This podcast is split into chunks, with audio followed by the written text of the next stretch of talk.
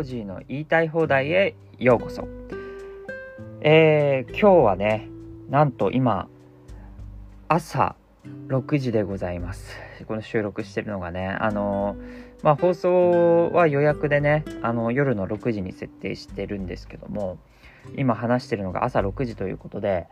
ちょっと、まあ、起きたばっかりなので、ちょっとテンション低めかもしれないです。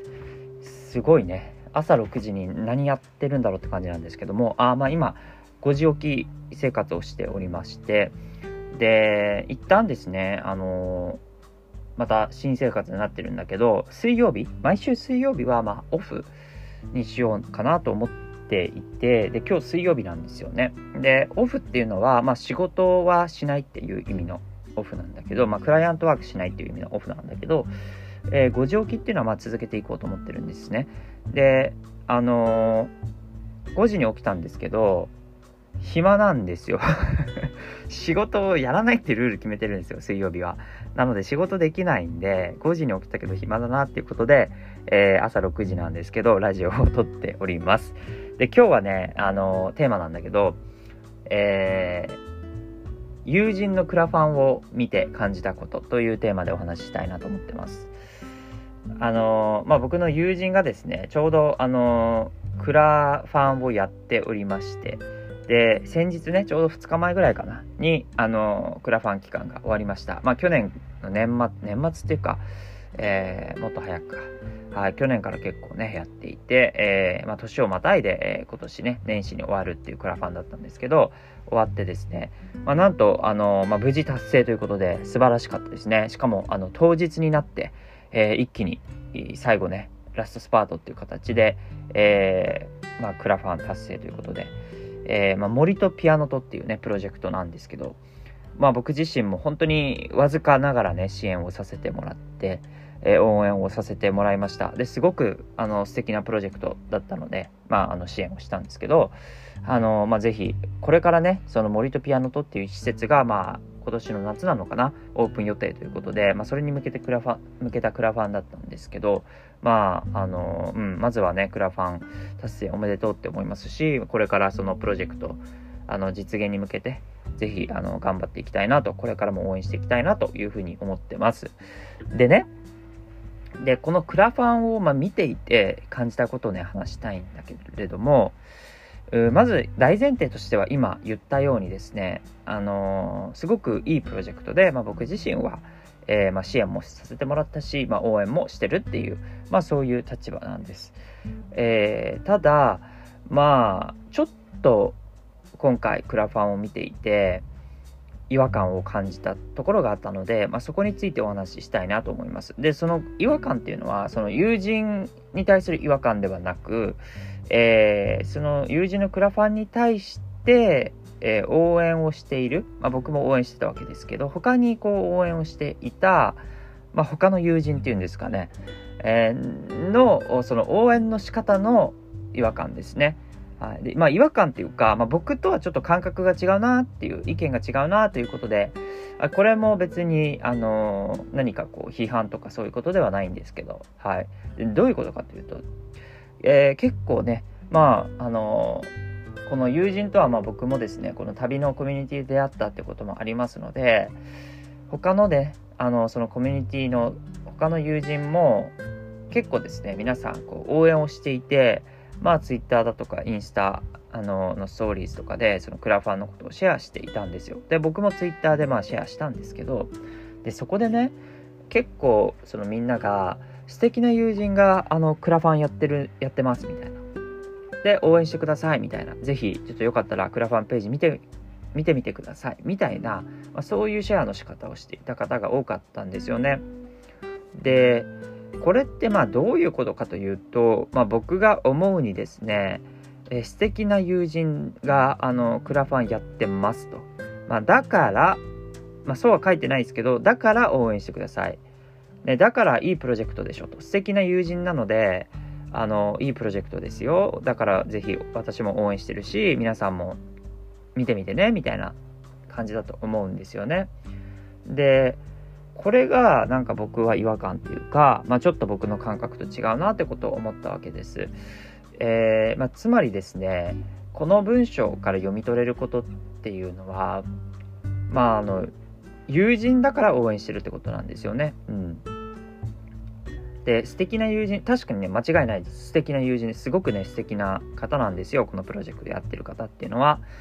でまあ僕も友人ですしあのそれは間違いないんですけどただうんまあその人が素敵だからとかなんか友人だから応援してるっていう、まあ、そういう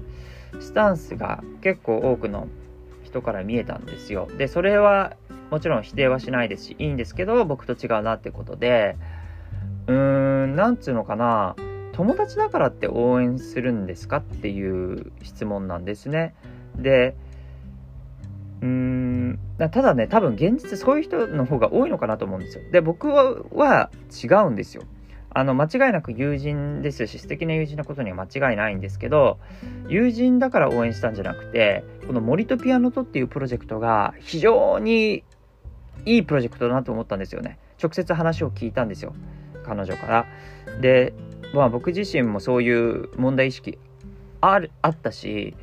まさにそういうですね、まあ、どういうものかっていうとですねあの長野県の森でね森の中で、えーまあ、人になってねあのお一人様時間を過ごすっていう、まあ、そういうコンセプトなんですけども一人になって、まあ、ピアノを弾いたりとかね、まあ、森とピアノをとっていうのはまあそういうことなんですけどなんかこう絵を描いたりとかね、まあ、とにかくまあ自由に過ごしていいんですけど、えー、SNS とか、えーまあ、スマホも預けるんですよね。SNS から離れて、ね、デジタルなものを手放してそしてなんか他人の目線、うん、でそれはあの嫌いな人とかだけじゃなくて普段仲のいい友人とかも含めてですねえー、全てシャットアウトして、もうたった一人で自由に好きなことをやるっていうね、まあ、そういう時間取れてないでしょ、現代人。だからそういう時間を森の中でぜひ過ごしてくださいっていう、そういうコンセプトなんですけども、まあそういう施設ができるんですよね。それすごく素敵だなと思っているわけなんです。だから僕は応援しているし、まあ、支援もしているし、まあ、ぜひよかったら、なんかもっとこのプロジェクト多くの方に知ってもらいたいなと思って、えツイートで、まシェアもしました。はい。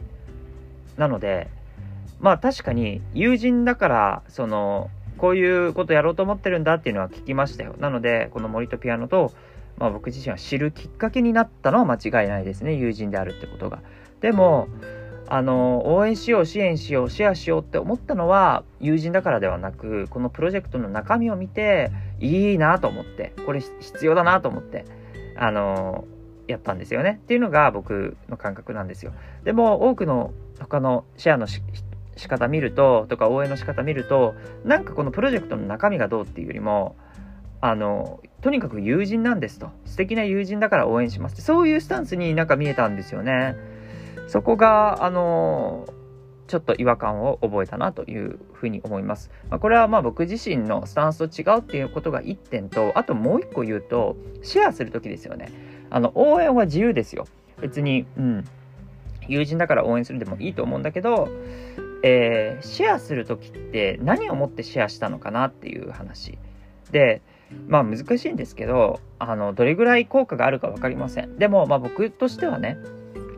あのできる限りなんか一人でも多くの人に知ってもらってまあちょっとクラファンページ見てもらって実際支援につながるかまでは分からないけどちょっとでもなんか興味持ってクラファンページ見てもらう人が、まあ、1人でも2人でもあの、まあ、僕のツイートによってね、僕のシェアによってね、増えてもらったら嬉しいなと思ったんです。で、その時に、じゃあどういう人にアプローチしたいかって話で、でね、それはそのクラファンの今回その森とピアノとのプロジェクトをやっている友人とかじゃないんですよね。わかりますか？その彼女の友人っていうのは多分もうすでに彼女のプロジェクトを知ってるわけですよ。ですよね。なので、なんか、あので彼女から直接応援してねとかこういうのやってるんだとか聞いてると思うんですよ彼女がアプローチできる人っていうのはでも僕があのやらなきゃいけないっていうか僕がやる意味があるのはきっとその彼女の友達ではない人たちうん僕の友人だったり、まあ、僕のフォロワーさんですよね僕だけのフォロワーさんというかですねその彼女がアプローチできない人に、まあ、僕がアプローチしたら、えー、まあシェアして意味があったのかなって思うわけですよね。でそういう時にじゃあ他の人ね彼らつまりそのクラファン主の人知らない人にも興味を抱かせなきゃいけないわけですよそうなった時に友人ですとかっていうだけでは僕は興味引かないと思ったんですよね。うん、なのでまあそれはだってあんたが友人だから応援してるんでしょと。で俺だ俺は私は友人じゃないもんちゃんちゃんで終わっちゃうじゃないですか。と思ったんですよね。なのであの、まあ、友人とかってことは、まあ、書かずにね、うん、友人とか関係ないですからとにかく中身がいいんだということをあの、まあ、どう伝えればいいのかっていうところで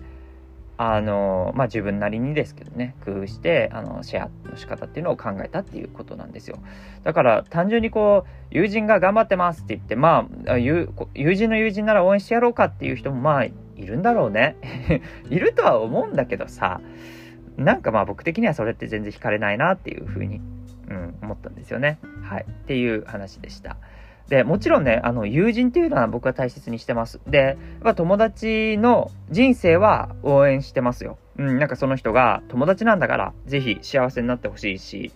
うん、あの、人生頑張ってほしいなっていうのは友人としては思います。でも、それはなんか人生トータルは応援してるけれども、じゃあその人がやる一つ一つのプロジェクトを全部応援するかっていうと、違うんですよね。うん。だって、